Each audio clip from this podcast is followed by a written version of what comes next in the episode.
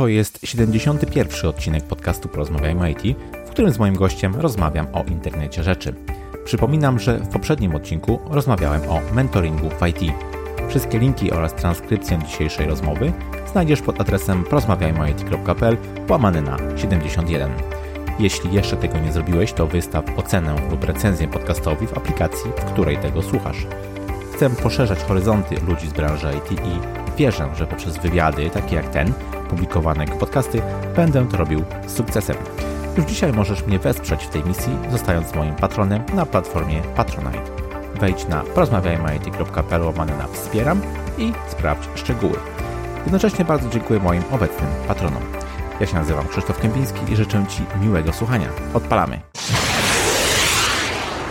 Cześć, mój dzisiejszy gość to ekspert i popularyzator w obszarze IoT, prelegent, autor książki Internet Rzeczy, twórca podcastu Smart Rzeczy, członek grupy roboczej do spraw internetu rzeczy Ministerstwa Cyfryzacji, autor wielu publikacji i raportów branżowych, prywatnie fan podróżowania. Moim waszym gościem jest dzisiaj Marcin Sikorski. Cześć Marcin, bardzo miło mi gościć Ciebie w podcaście. Witam Ciebie i witam naszych gości i słuchaczy. Dokładnie. W tej zapowiedzi wiele razy padło słowo IoT, więc to oczywiście będzie temat naszej dzisiejszej rozmowy. O internecie rzeczy z wielu różnych perspektyw, mam nadzieję. Ale rozpocznijmy standardowo, jak to u mnie bywa, czyli pytaniem, czy słuchasz Marcin podcastów? Jeśli tak, to jakich najczęściej? Ja tu się zaskoczę, że nie za bardzo, z tego względu, że po prostu nie mam na to czasu. Jest mhm. tyle różnych projektów, w które obecnie jestem zaangażowanych, że nie ma takiej chwili, żeby siąść i sobie tego posłuchać, a mimo wszystko jestem tradycjonalistą i lubię wyciągnąć książkę na przykład w tramwaju, raczej niż posłuchać czegoś, bo przy słuchaniu podcastów po prostu zasypiam. Niemniej jednak jeden, jedyny wyjątek to no, Joe Rogan, którego praktycznie większość osób zna, kojarzy. E, a jeśli nie, no to tym bardziej polecam e, posłuchanie paru jego podcastów, bo no, jego goście i pytania, które są tam poruszane są um, po prostu inspirujące i warto jest posłuchać osób, które wiedzą o czym mówią. Pewnie, pewnie. Zajęty człowiek z ciebie, ale no fakt, e, Joe Rogan Experience to zdecydowanie wyjątkowy, nietuzinkowy podcast. Jedyny w swoim rodzaju. Jedyny w swoim rodzaju, nie do, nie do podrobienia. Okej, okay, Marcin, dobrze, to zacznijmy może od e, definicji. Zdefiniujmy, czym jest IoT, jak powstało i, i, na jaką potrzebę powiedzmy odpowiada, bo gdy ja sobie myślę właśnie o takich, wiesz, rozmawiających e, urządzeniach, to przychodzi mi wiele aspektów od sprzętu, oprogramowania, sieci i tak dalej, więc myślę, że na początku dobrze byłoby ustawić jakieś ramy i powiedzmy zdefiniować, czym ten internet rzeczy w istocie jest. Już problem z e, internetem rzeczy jest taki, że to jest taki słowo wytrych, pod które możesz praktycznie wszystko sobie podciągnąć. E, czy będziesz mówić o biznesie, czy będziesz e, kierować swoją wypowiedź do zwykłych ludzi, konsumentów, czy będziesz myślał o łączeniu miast, czy nawet państw. Natomiast taka najprostsza definicja internetu rzeczy składa się tak naprawdę z czterech liter Z. Po pierwsze, musisz złączyć te urządzenia.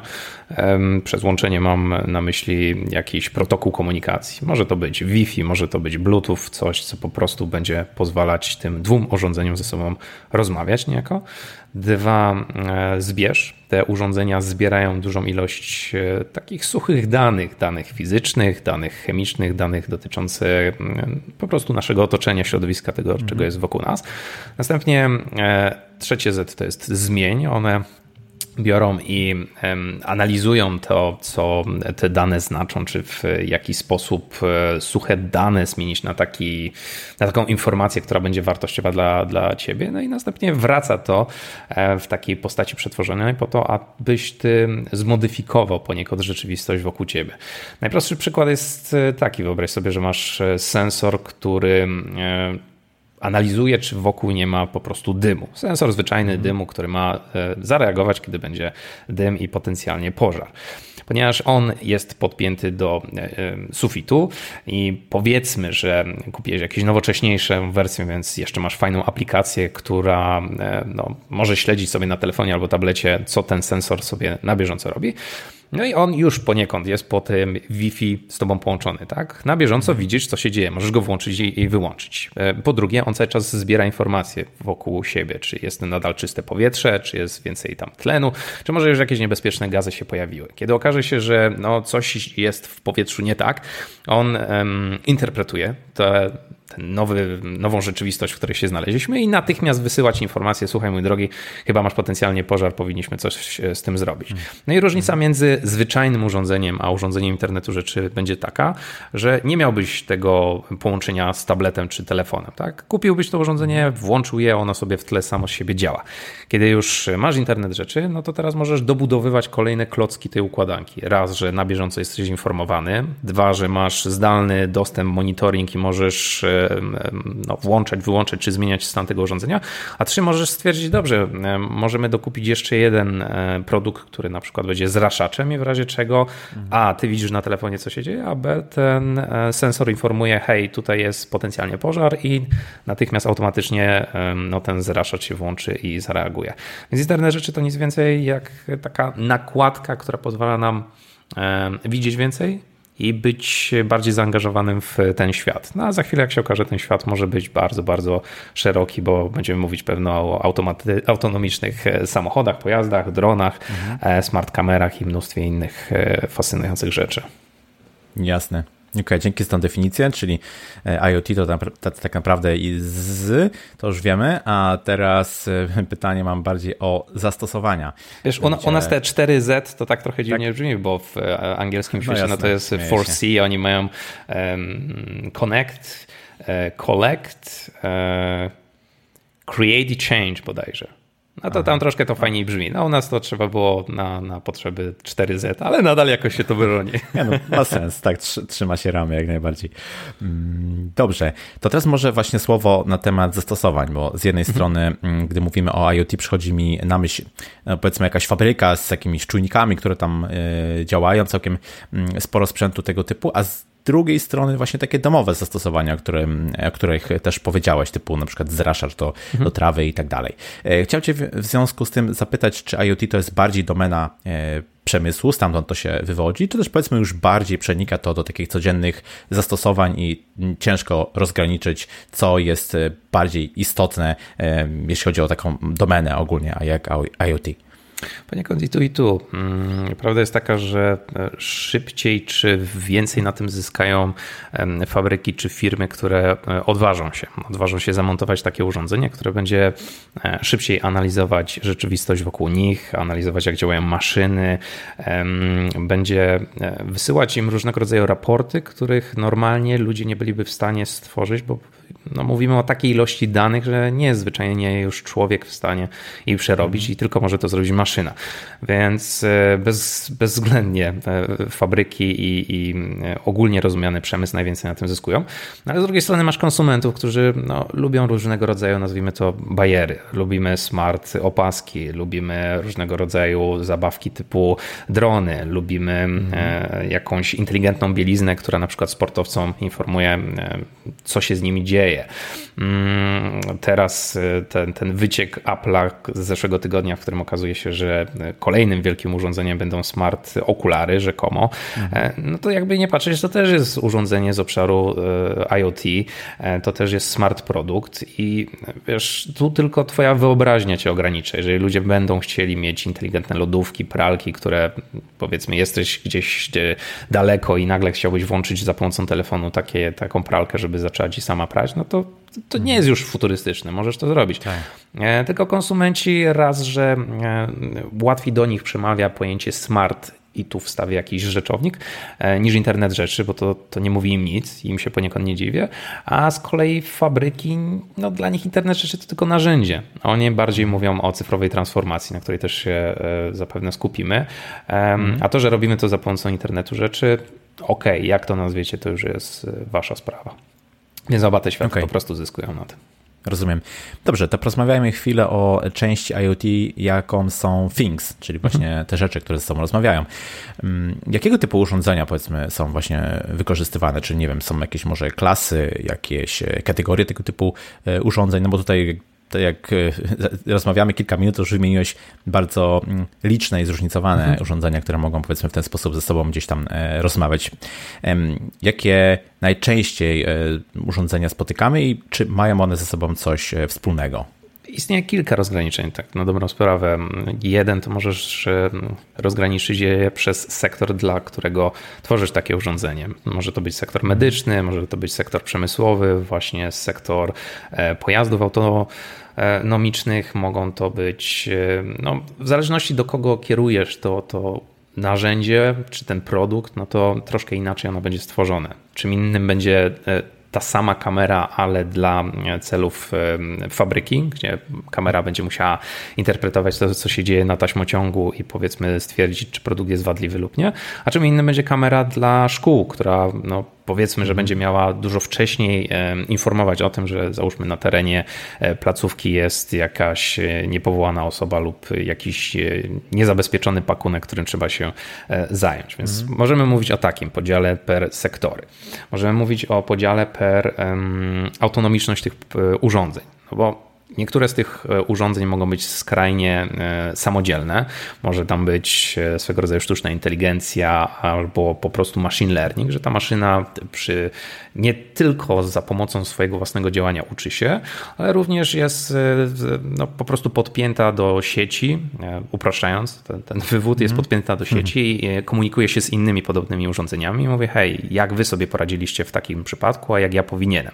No i tu wchodzi zwykła matematyka, statystyka i probabilistyka E, co powinno się dziać. No i taki autonomiczny, e, autonomiczny pojazd czy autonomiczna maszyna e, domyślnie powinna działać sobie sama, sama i uczyć się na własnych błędach. Ale z drugiej strony ludzie też są takie maszyny czy urządzenia, z którymi mogą mieć kontakt. No i masz tu wszelkie maści Siri albo inne komunikatory głosowe, mhm. Alexa, e, smart e, głośniki, do których możesz mówić. E, one też niejako uczą się, ale bardziej ty tutaj decydujesz, kiedy je włączysz, jak intensywnie będzie to działać, czy będą jakieś słowa, wytrychy, które sprawią, że ty jako osoba unikalna będziesz mógł tylko działać z tym urządzeniem. Wiesz, to może wydawać się nieistotne, jeżeli chodzi, e, jeżeli jesteś osobą techniczną. No, maszyna, urządzenie powinno samo siebie działać, tak? ale pamiętajmy o tym, że ludzie młodzi mają wyższy współczynnik, chce eksperymentować, chce rozszerzać, chce ryzykować, chce samemu się z tym urządzeniem bawić i patrzeć, jak ono działa, a tymczasem starsze osoby z kolei wolą urządzenie, które raz włączysz, nie wymaga zbyt e, trudnego interfejsu i po prostu będzie działać samo z siebie. E, no i takich podziałów może być więcej. Podział ze względu na użytą technologię, podział ze względu na e, e, użyte, załóżmy, protokoły, podział ze względu na to, na jakim obszarze to będzie działać. Trochę inne urządzenia będą wtedy, kiedy masz w domu siebie i powiedzmy kilku członków rodziny, a co innego, kiedy będziesz miał całe miasto i musisz mhm. na przykład mieć kamerę, która powinna obsłużyć, nie wiem, tysiące samochodów, które przejadą per, per godzinę na danym skrzyżowaniu ile podziałów, ile, ile podziałów, tyle zapotrzebowań, ile zapotrzebowań, hmm. tyle podziałów po prostu. Mm, okej, okay. wiemy, tak jak powiedziałeś, że te urządzenia przesyłają zazwyczaj y, dużo danych, mhm. Mm, no i te, te dane trzeba gdzieś y, składować. Chciałem Cię zapytać, do jakich zastosowań i w jakim celu wykorzystujemy właśnie dane pozyskane w ten sposób? Mm, w największym, w największym skrócie e, dane, które mamy wokół siebie, jest ich tak dużo, że wpadamy w swego rodzaju szum informacyjny. E, no my jako zwyczajni ludzie bardziej przez czytanie różnej ilości mediów, e, czy to społecznościowych, czy po prostu newsów, czy tego, co się dzieje na, na telefonach, na różnego rodzaju aplikacjach, a z kolei maszyny mają taki problem, że wszędzie spływają jakieś dane. Dane dotyczące e, otoczenia, środowiska, tego, co inne maszyny robią, etc. No i teraz pytanie jest takie, jak te dane możemy albo posortować, żeby z tego płynęła jakaś wartość dla nas, żebyśmy powiedzieli, o kurczę, prze, przeoczyliśmy jakąś informację, nie wiedzieliśmy, że coś takiego mamy, a wystarczyło użyć e, w bardziej inteligentny sposób tych danych. Albo mamy e, problem, jak szybko się po prostu dostać do tych danych.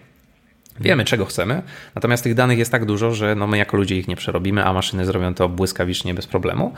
E, albo po prostu zróżnicowanie. Może być tak, że szybko możemy się dostać do tych informacji. Wiemy, że mamy dużo tych informacji, ale e, e, internet rzeczy może nam powiedzieć: słuchaj, a gdybyśmy pokatalogowali to na produkty, czy może na informacje wartościowe X, Y, Z, e, to to z kolei byłoby czymś, co, co tobie da jakąś wartość dodaną. No, najprostszy przykład wyobraź sobie, że masz taki autonomiczny samochód, który jedzie sobie ulicą, to nie musisz mieć jednego sensora, który myśli o wszystkim niejako, tak? bo to by było mhm. nierealne i kosztowne, ale możesz mieć cztery sensory i każdy ma taką swoją, e, powiedzmy, działkę. Jeden mierzy na dystans, co się dzieje, jeden mierzy zawilgocenie nawierzchni, jeden mierzy, jak ciemno jest na przykład i jak dobrze widzisz ulicę i tak dalej. No i każdy z nich robi tylko i wyłącznie ten jeden obszar swoich działań, wykonuje te jedno mikro zadanie, czy, czy tę pracę, którą e, kazaliśmy zrobić tym sensorom, ale kiedy weźmiesz te wszystkie informacje razem, to nagle może się okazać, hej, twój samochód dokładnie wie, gdybyś teraz zahamował, bo ktoś wyjdzie ci na ulicę, masz prawdopodobieństwo 90 załóżmy 8%, że zahamujesz w przeciągu mhm. jednej sekundy, albo nawet, że ty nie będziesz musiał tego robić, no bo jesteś człowiekiem i wiadomo, twój, twoja reakcja trochę inaczej działa, mhm. ale samochód za ciebie powie, ok, ja ci przyhamuję już do połowy, a ty na przykład dociśniesz, albo zrobię to za ciebie. E, I znów, to brzmi odrobinę futurystycznie, ale tak to działa i do tego też się sprowadza internet rzeczy. Tylko teraz przenosisz to na większą skalę, tak? Czy ty mhm. jesteś w domu i chcesz lepiej wiedzieć, co robią na przykład twoje dzieci, czy e, jesteś w fabryce i chcesz lepiej ogarnąć informacje wokół ciebie, jak e, wydajne są twoje maszyny, ogólna efektywność działań twoich pracowników, etc. Czyli wychodzisz z tym dalej i załóżmy robisz kwestię bezpieczeństwa e, państw lub no, cokolwiek innego przyjdzie ci do głowy, bo no, tutaj mhm. znów sky is the limit, tak? rozumiem, rozumiem. Jasne. Mm, okej. Okay. Systemy IoT, jak e, każde inne, powiedzmy, systemy mhm. informatyczne, no w jaki sposób się projektuje, prawda? Chciałem Cię zapytać, czy są jakieś zasady, wytyczne albo dobre praktyki, których używa się właśnie podczas projektowania tego typu rozwiązań? Znów i są, i nie są. Są dlatego, że mm, ogólne standardy muszą być. Nie może być tak, że produkt, który jest tworzony w Chinach, jeżeli przywieziesz go do, do Polski, nagle ci eksploduje albo nagle zrobi coś mhm. nieoczekiwanego. No po to są standardy i normy. Problem jest taki, że tych standardów i norm jest na tyle dużo, a sam internet rzeczy jest nadal względnie młodym i, i takim niedojrzałym bytem, że nie ma takiego uniwersalnego klucza, z którego wszyscy będziemy korzystać i powiemy, o, musi być to, żebyśmy powiedzieli, że ten produkt jest w zupełności bezpieczny dochodzi do swego rodzaju absurdu, że każdy kraj niejako samemu interpretuje, w, w, czym jest internet rzeczy dla niego, czym jest bezpieczeństwo dla niego, co się powinno dziać z danymi.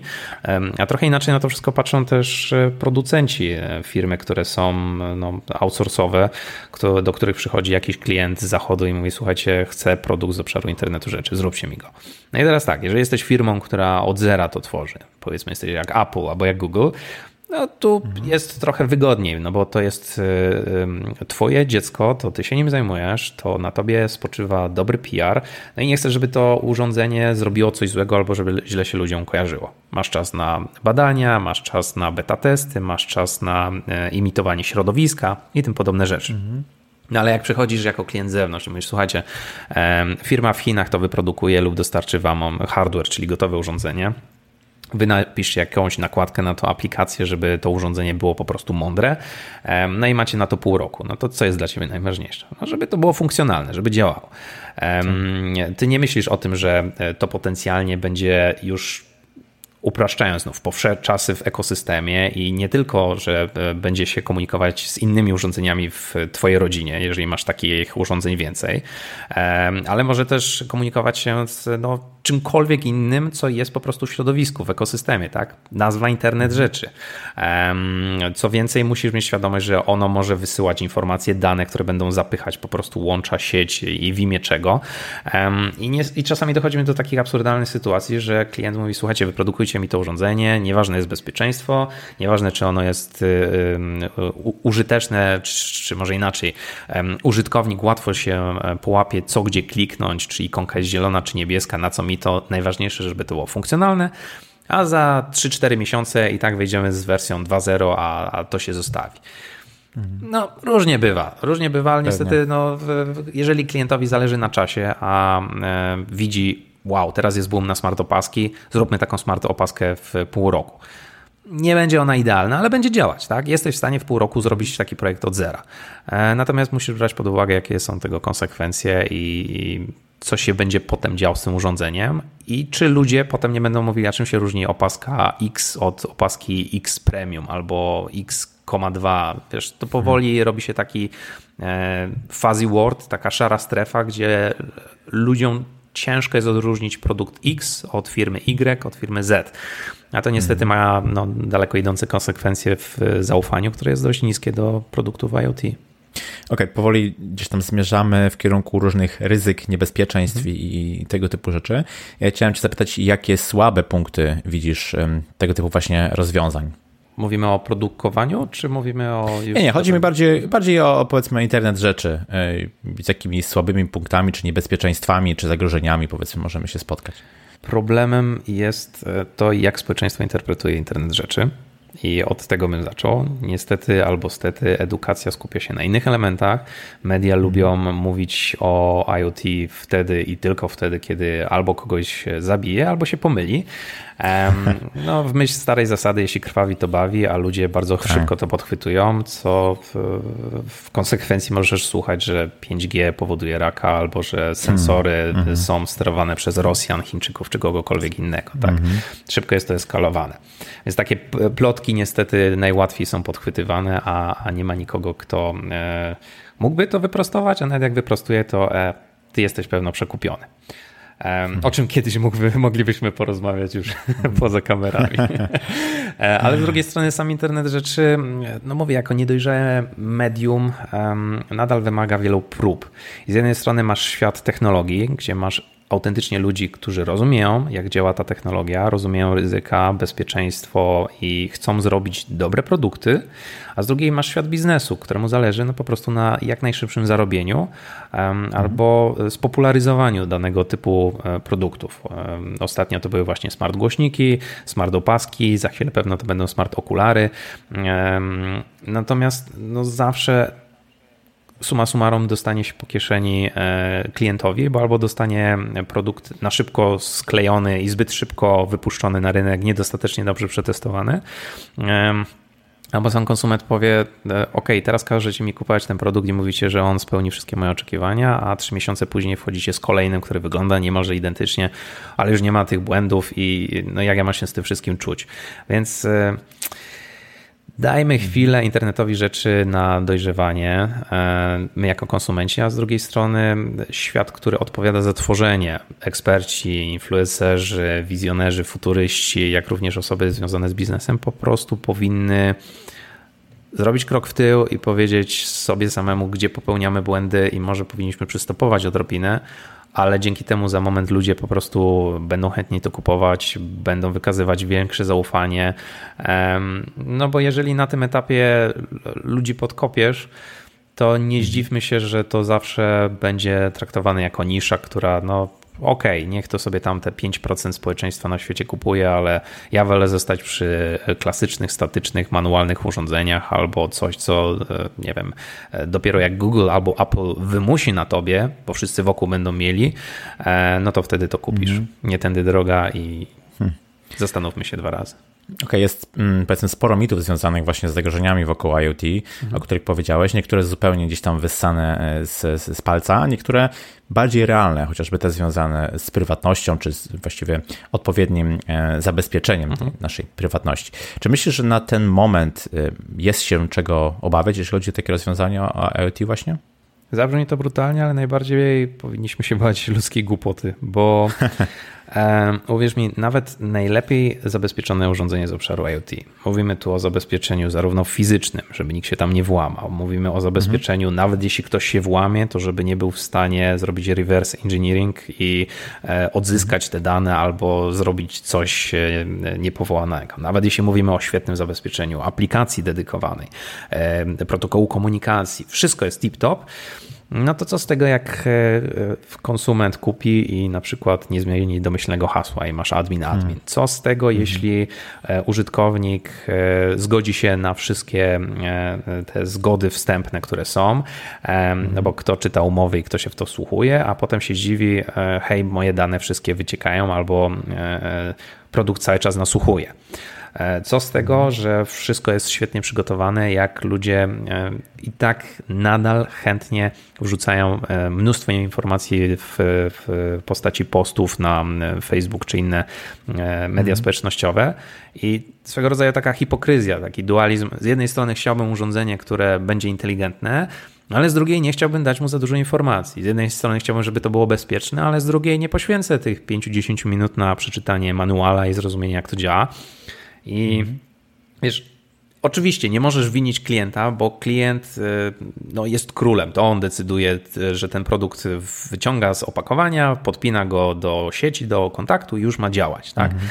Tylko tak. No, to tak prosto nie działa. Tak może było kiedyś, jak kupowałeś urządzenie, które było odcięte od sieci, jak kupowałeś urządzenie, które mogłeś włączyć i wyłączyć i tyle. A teraz masz urządzenia, które powoli zacierają ci te granice. Powoli nie wiesz, czy to urządzenie jest włączone, czy jeszcze trochę jest włączone, czy słucha mnie, a może jednak nie. E, w którym momencie e, te dane spływają, co się z nimi dzieje. Wiesz, ludzie też powinni sami siebie się zainteresować tym, co robią firmy z ich danymi. Czasami jest tak, że e, są mity, jak choćby o tym, że Google bierze wszystkie dane twoje i wiesz, tworzy jakąś tam złowieszczy plan na to, aby cię zniewolić, hmm. ale mało kto wie, że e, na przykład Google na ten moment wysyła ci informacje do e, przypadkowych, nazwijmy to, próbek ludzi na całym świecie, żeby sprawdzać i wysyła bardzo konkretne pytanie. Na przykład, e, co się stanie, jeżeli wpiszesz star? Czy będzie końcówka Wars, czy będzie Star Trek? I to jest pytanie, które sobie ktoś tam po stronie Google'a e, e, konkretnie opracował. Nic więcej go nie interesuje. No i wysyłają, czy wybierają sobie próbkę, nie wiem, 100 tysięcy ludzi na całym świecie, wysyłają taki algorytm z takim zapytaniem, no i patrzą, co ludzie, jak wpisują klawiaturę, zrobią.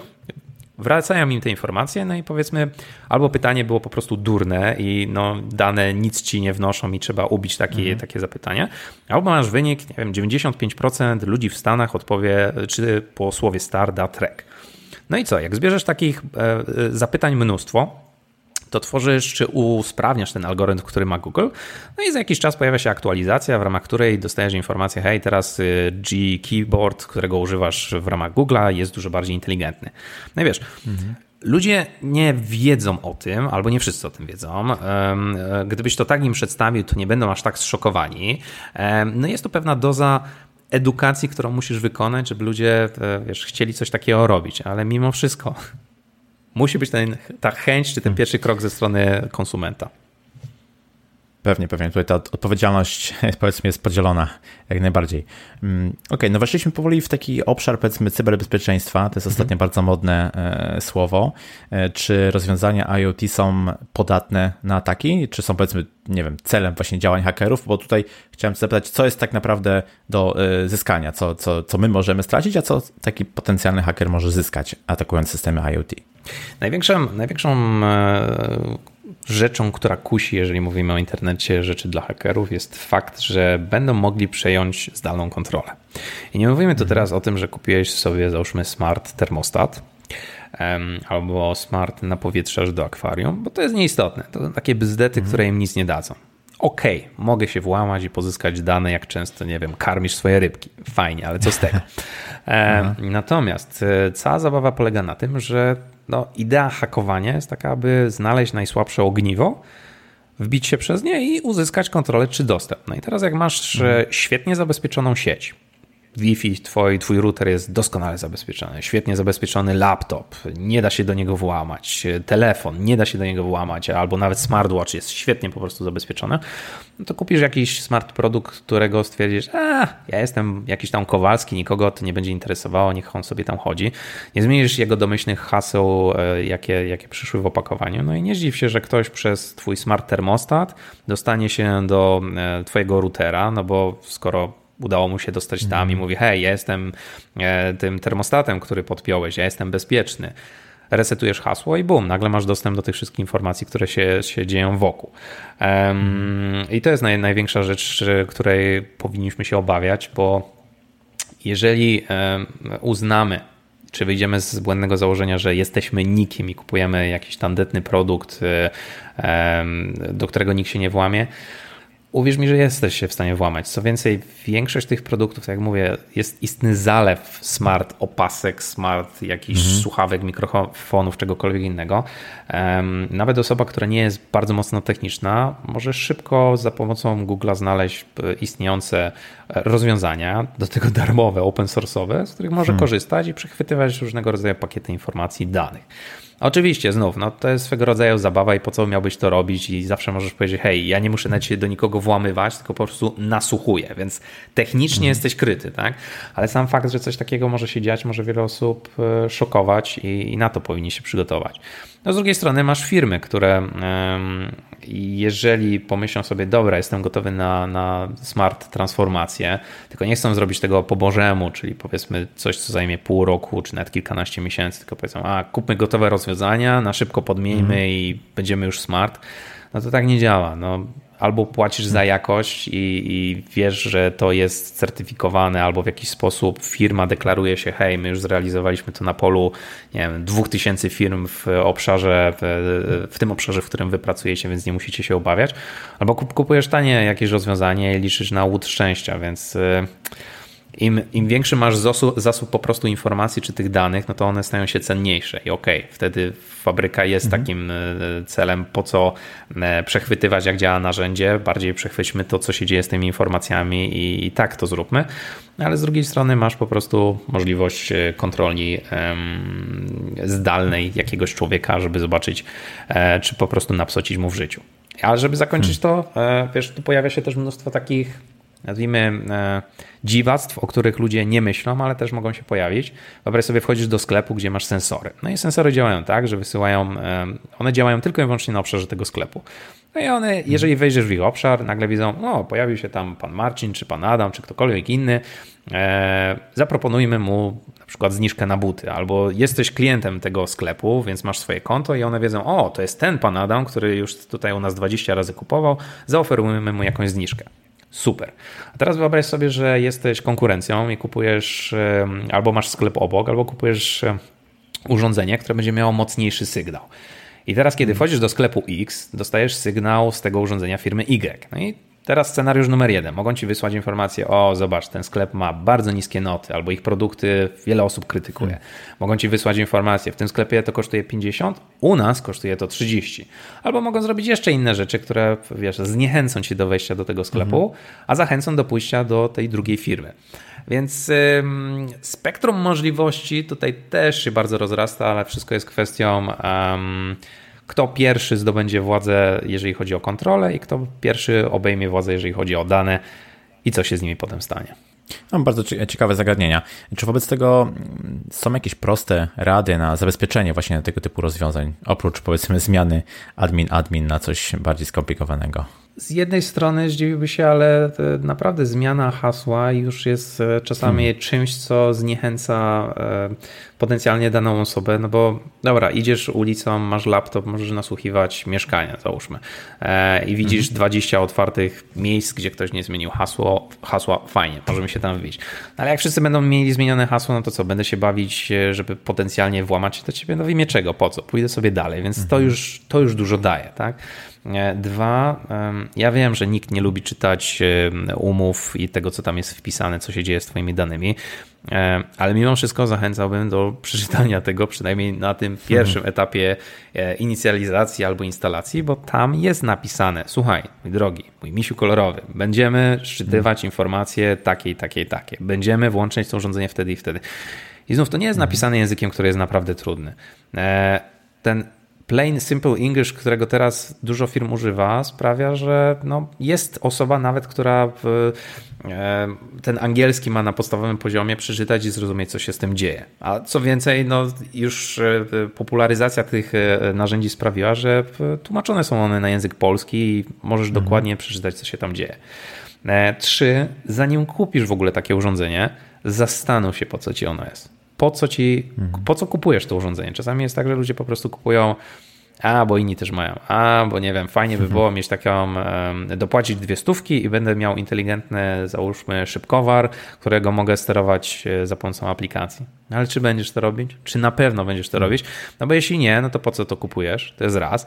A dwa, jeśli już musisz to kupić, to nie kupuj najtańszego urządzenia z Chin no wiadomo, adwokatem diabła nie ma co tu być, ale no, jest powód, dla którego urządzenie tanie, które jest wyprodukowane masowo przez firmę X, o której nigdy nie słyszałeś e, i które ty kupujesz, no nie jest czymś, co jest najbezpieczniejsze i musisz mieć tego świadomość.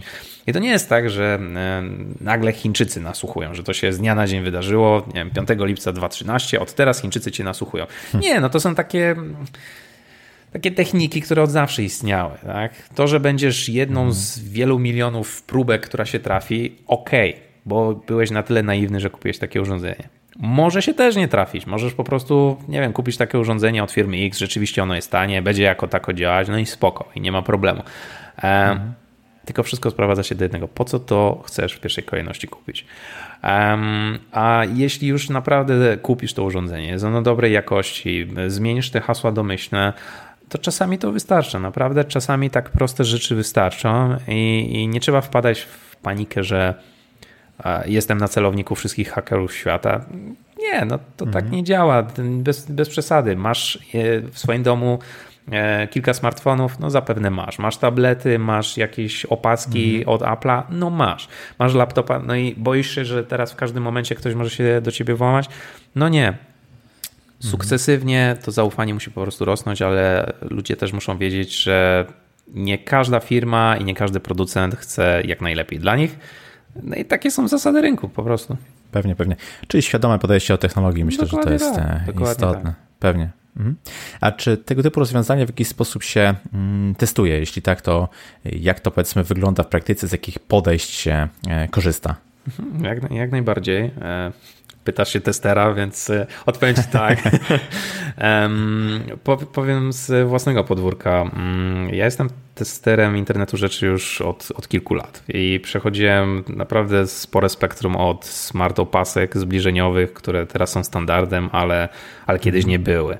Opaski, z którymi możesz komunikować się głosowo, e, inteligentne głośniki, do których możesz mówić, bo mają tam zaszyte moduły e, na przykład Amazona, e, czy choćby obecnie internet rzeczy, który jest używany przy reaktorach nuklearnych w Europie w postaci takich smart kamer, nazwijmy to, e, dzięki którym rozszerza się rzeczywistość i pracownicy nie muszą e, e, używać rąk, tylko mogą namierzyć to za pomocą takiego mhm. celownika na ekranie, wydać jakąś komendę głosową i wówczas widzą, jak na przykład płynie dany gaz, czy co, w jaki sposób instrukcja obsługi im się pojawia, w jaki sposób używać danego produktu. Więc tych urządzeń jest mnóstwo, natomiast wszystko sprawdza się do tego, ile masz czasu i dla kogo to produkujesz.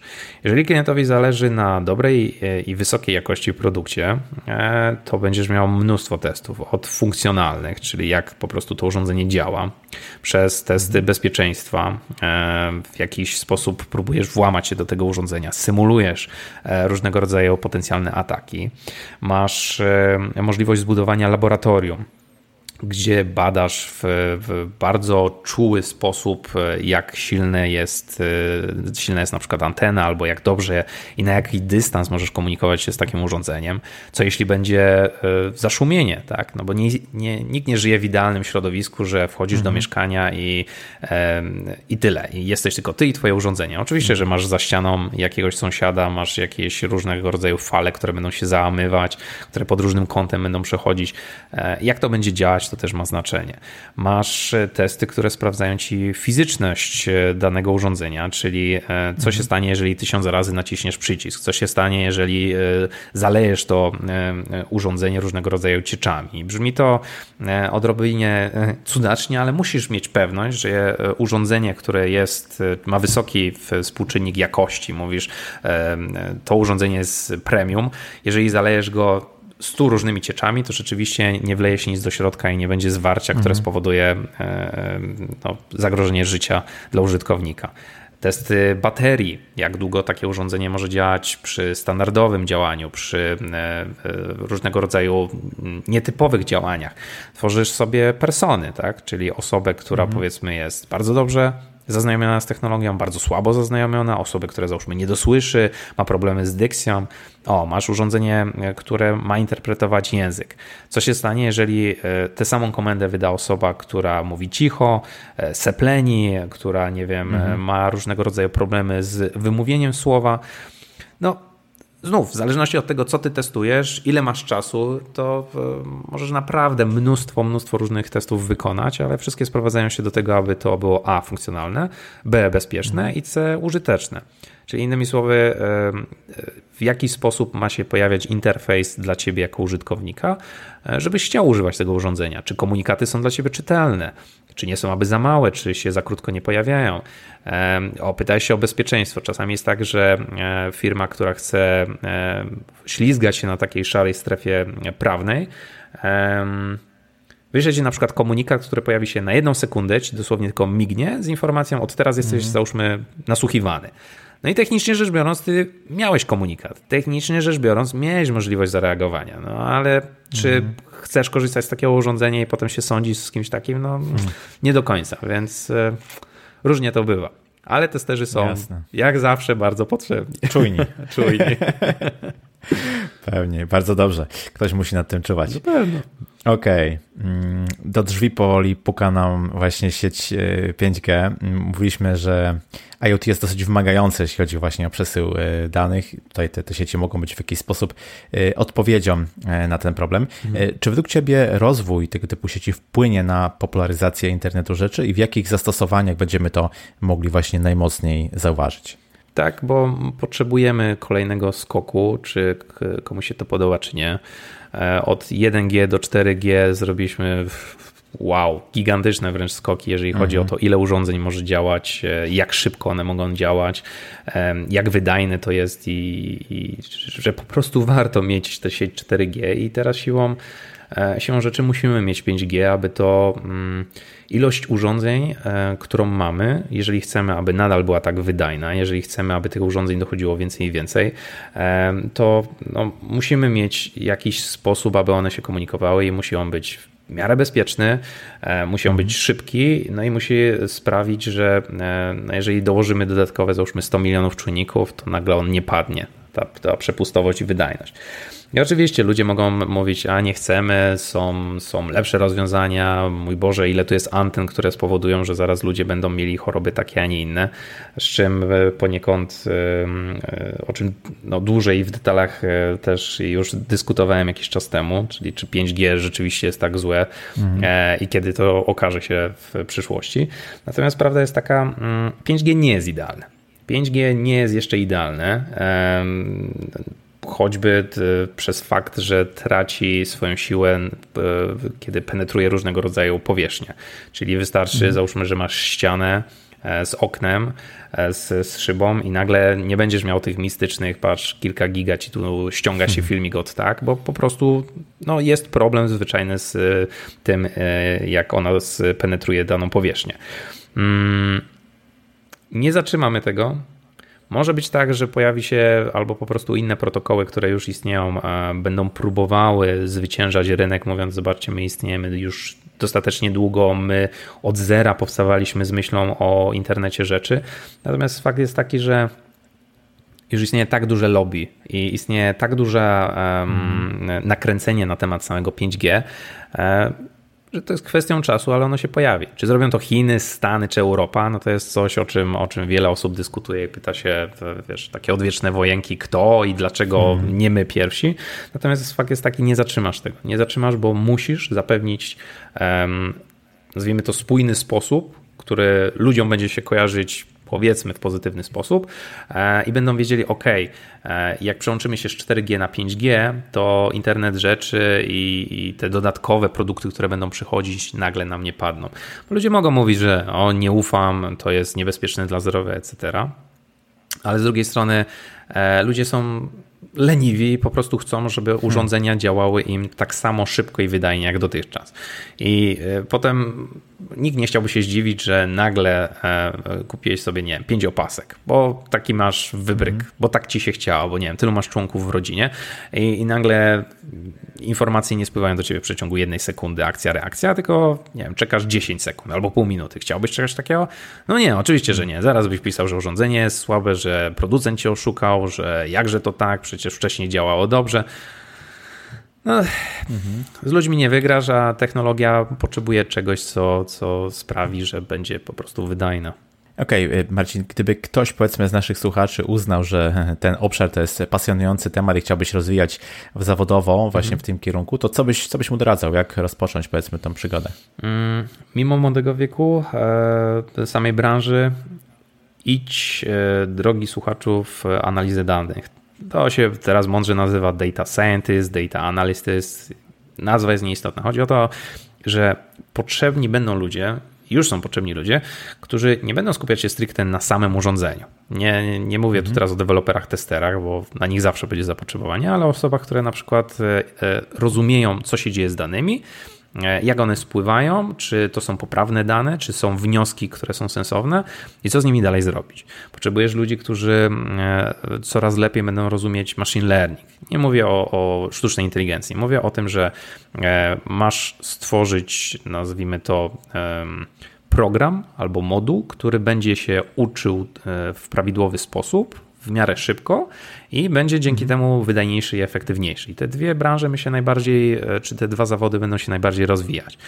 A jeżeli chodzi o całą resztę osób, czyli deweloperzy, testerzy, osoby, które na przykład e, chcą, e, tak jak ja, rozmawiać z biznesem, no to tu ten próg wejścia będzie coraz wyższy z prostej przyczyny tych technologii, rozwiązań, metod, metodyk i innych elementów jest coraz więcej i więcej i musisz poniekąd rozumieć trochę z tego miejsca, trochę z tego miejsca, trochę z tego miejsca, mhm. aby po prostu e, robić to, co e, e, chciałbyś robić wydajnie i dobrze. No ja jako tester nie mogę powiedzieć, ok, zamykam się tylko i wyłącznie powiedzmy na Bluetootha. Bluetooth mhm. wersja 5.0 i Bluetooth Low Energy, czyli ten właśnie przeznaczony dla, dla internetu rzeczy i tylko i wyłącznie to będę robić. No spoko, ale co jak przyjdzie ci zapytanie odnośnie Wi-Fi, Zigbee, e, LoRaWANa, no, threadów, czegokolwiek innego, mhm. to, to mamy szukać czterech innych specjalistów, czy może jednak ty chcesz być tym specjalistą? Tak? Chcesz się zamknąć tylko i wyłącznie na testy funkcjonalne, a co z testami właśnie bezpieczeństwa, użyteczności?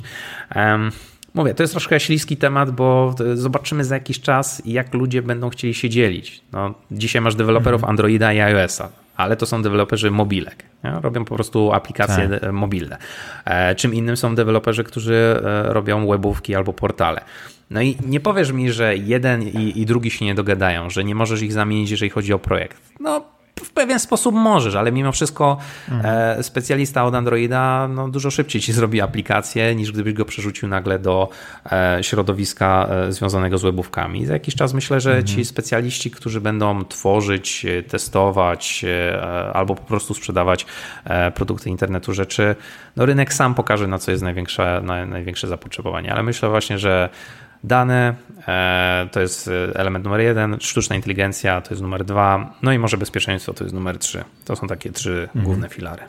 Jak wygląda obecnie rynek pracy dla takich osób? No bo tutaj wymieniłeś całkiem sporo e, specjalizacji. Mhm. Potrafię, sobie, potrafię sobie wyobrazić, że jest też mnóstwo mm, powiedzmy stanowisk związanych właśnie z różnymi dziedzinami czy z różnymi obszarami mhm. E, IoT.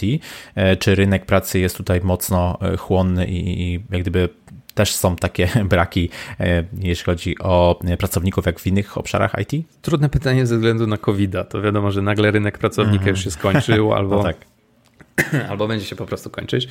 Powiem szczerze, no internet rzeczy to jest niszówka. Jeżeli ktoś chce w Polsce iść w internet rzeczy, niech ma tego świadomość.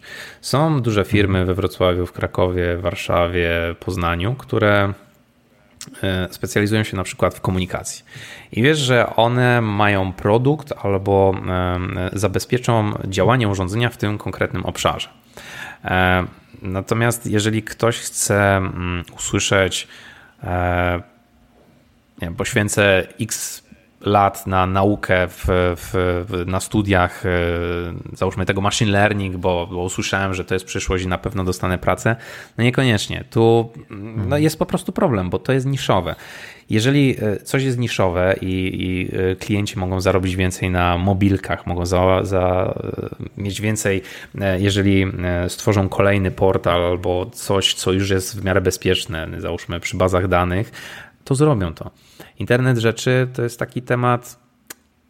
Okej, okay, wiemy, że on gdzieś jest, o, wiem, wiemy, że te, do tych projektów są potrzebni ludzie, ale czasami jest tak, że no, jeżeli masz 10 projektów, to jeden z nich będzie projektem z internetu rzeczy, i jeżeli masz człowieka, który tam e, będzie musiał się znaleźć, ok. Jeżeli szukasz kogoś, kto będzie ci potrzebny, no to teraz jest pytanie, czy aż tak mi będzie potrzebny, że e, poszukam na rynku specjalisty, czy może doszkolę tego specjalistę, którego mam, który zna się na pozostałych dziewięciu e, projektach i tutaj będzie mógł zrealizować ten dziesiąty ciężko mi jest o tym wypowiadać się, bo hmm. no, ja widzę ten rynek z perspektywy testera albo osoby, która, która dba o jakość. I, I, wiem, że są w projektach czasami na to zapotrzebowanie, e, ale w obecnej sytuacji czy w obecnym momencie dochodzimy do no, dość absurdalnych momentów, gdzie powiedzmy na jedno stanowisko testera, niekoniecznie internetu rzeczy, mhm. w, dostajesz 860 cv na, na jeden dzień. Hmm bo nie wiem, ludzie chcą się przebranżowić, bo ludzie są po studiach, bo e, zostali zwolnieni z firmy, bo, bo wierzą, że zrealizują się tutaj. I wśród tych 860 cv nie masz, e, nie obrażając danych osób, ale jakichś juniorów mhm. albo e, z przypadku z łapanki branych ludzi. Nie, masz też mnóstwo specjalistów, którzy wiedzą o czym mówią, znają się na technologii, mają już za sobą kilka mhm. projektów i musisz ich odrzucić. No to teraz zadaj sobie to samo pytanie, co się stanie, z, jeżeli będziesz miał produkt internetu rzeczy.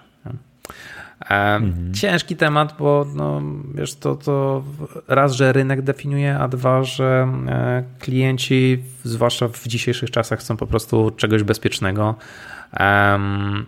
duży, duży, giganci mogą sobie pozwolić na realizację produktów, mhm. na szukanie ludzi na rynku. Ale jeżeli mówisz o rynku polskim, który jest względnie mały, mówisz o internecie rzeczy, który jest niszowy, no to już te dwie rzeczy, jak ze sobą połączysz, to masz, masz odpowiedź na pytanie, co ze specjalistami. Ja wierzę, że to mhm. będzie się rozrastać, tak? Natomiast to jeszcze jest w takich powikach, jest, jest, jest w miarę powolne i czasem na, nawet ludzie nie wiedzą, że będą w projekcie związanym z internetem rzeczy. Usłyszysz, szukamy mhm. specjalisty od nie wiem, Bluetootha, od protokołów komunikacji, od jakiegoś e, bezpieczeństwa. Ale nie, nie będzie oferty pracy, która ci powie, szukamy testera IoT. A jeśli już będzie, to rzadko kiedy się spotyka po prostu coś w ten deseń. Okej, okay, czyli protip, nie wpisujcie tester IoT, czy też jakiś tam inny specjalista IoT, bo najprawdopodobniej wasz jobboard nic wam nie zwróci. Pewnie.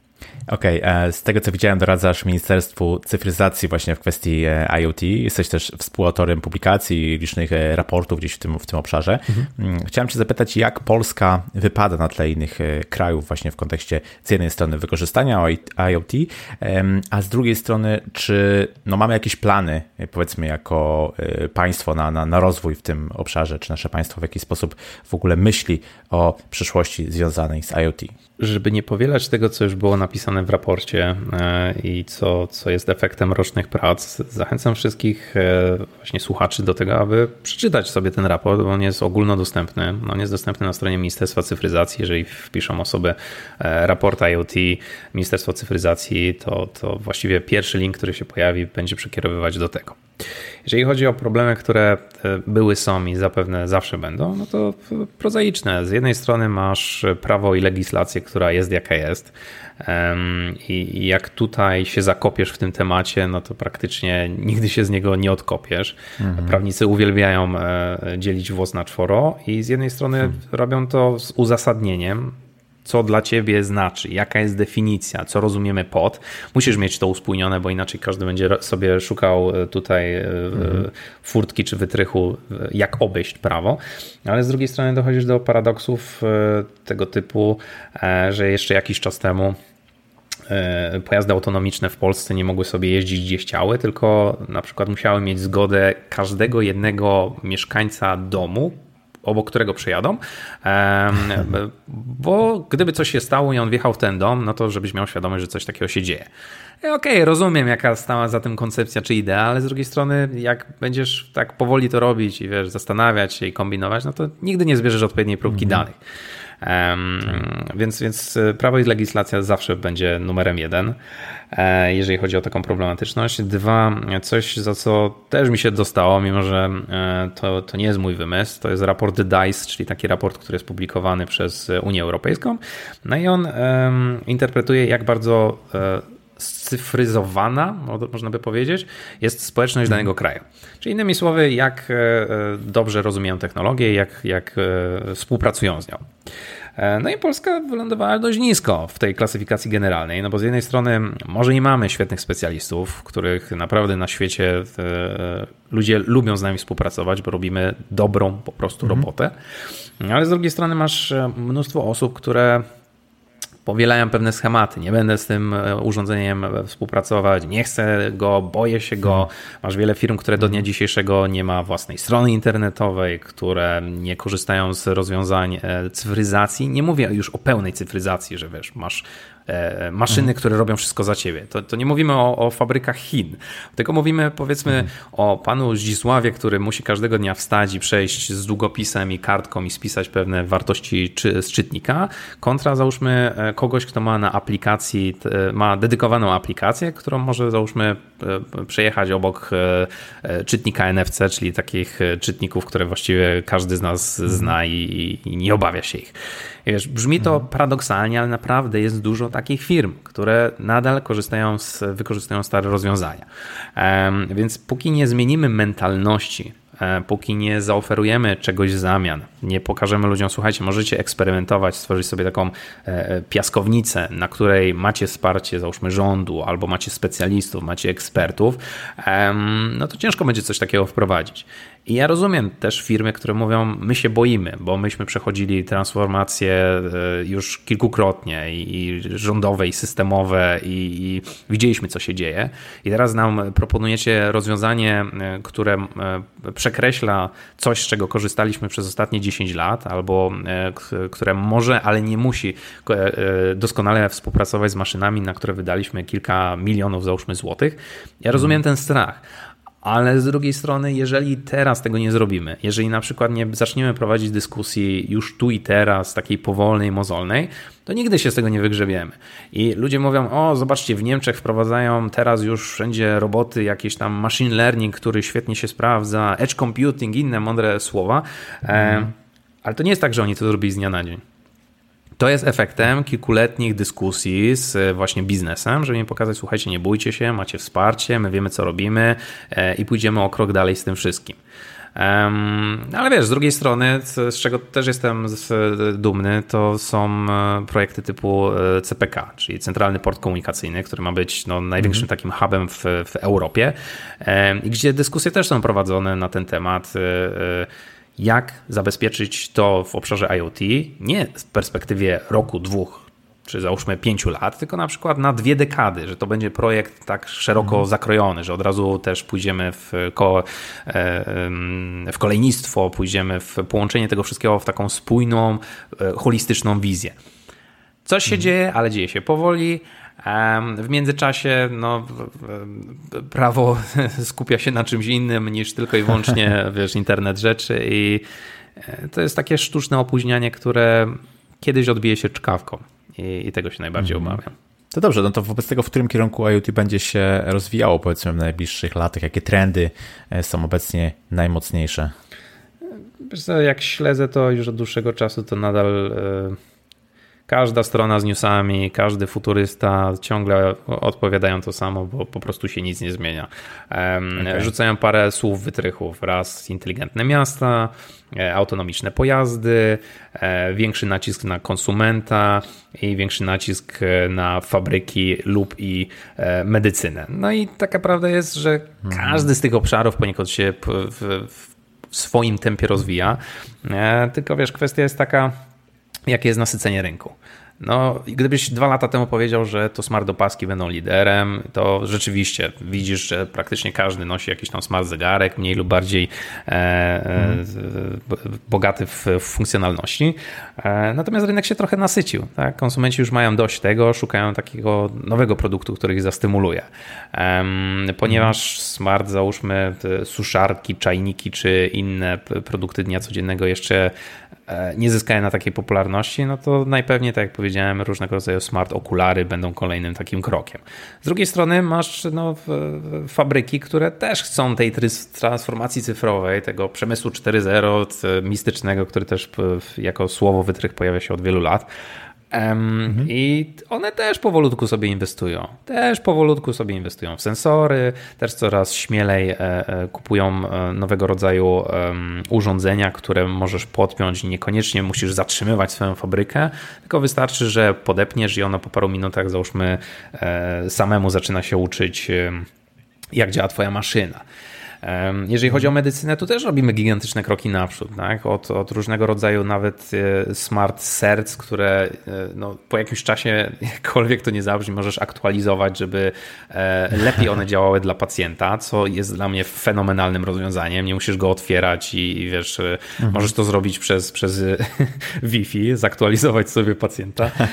Natomiast no, to też powolutku gdzieś tam idzie i, i taka prawda jest, że to będzie po prostu wchodziło. Będzie powolutku wchodziło i widzisz to w postaci załóżmy, e, załóżmy sensorów, które masz w miastach i one e, są przy koszach na śmieci i pokazują, czy wydajnie wskazują, jak powinny być śmieci zbierane, czy kiedy powinny być kosze opróżniane.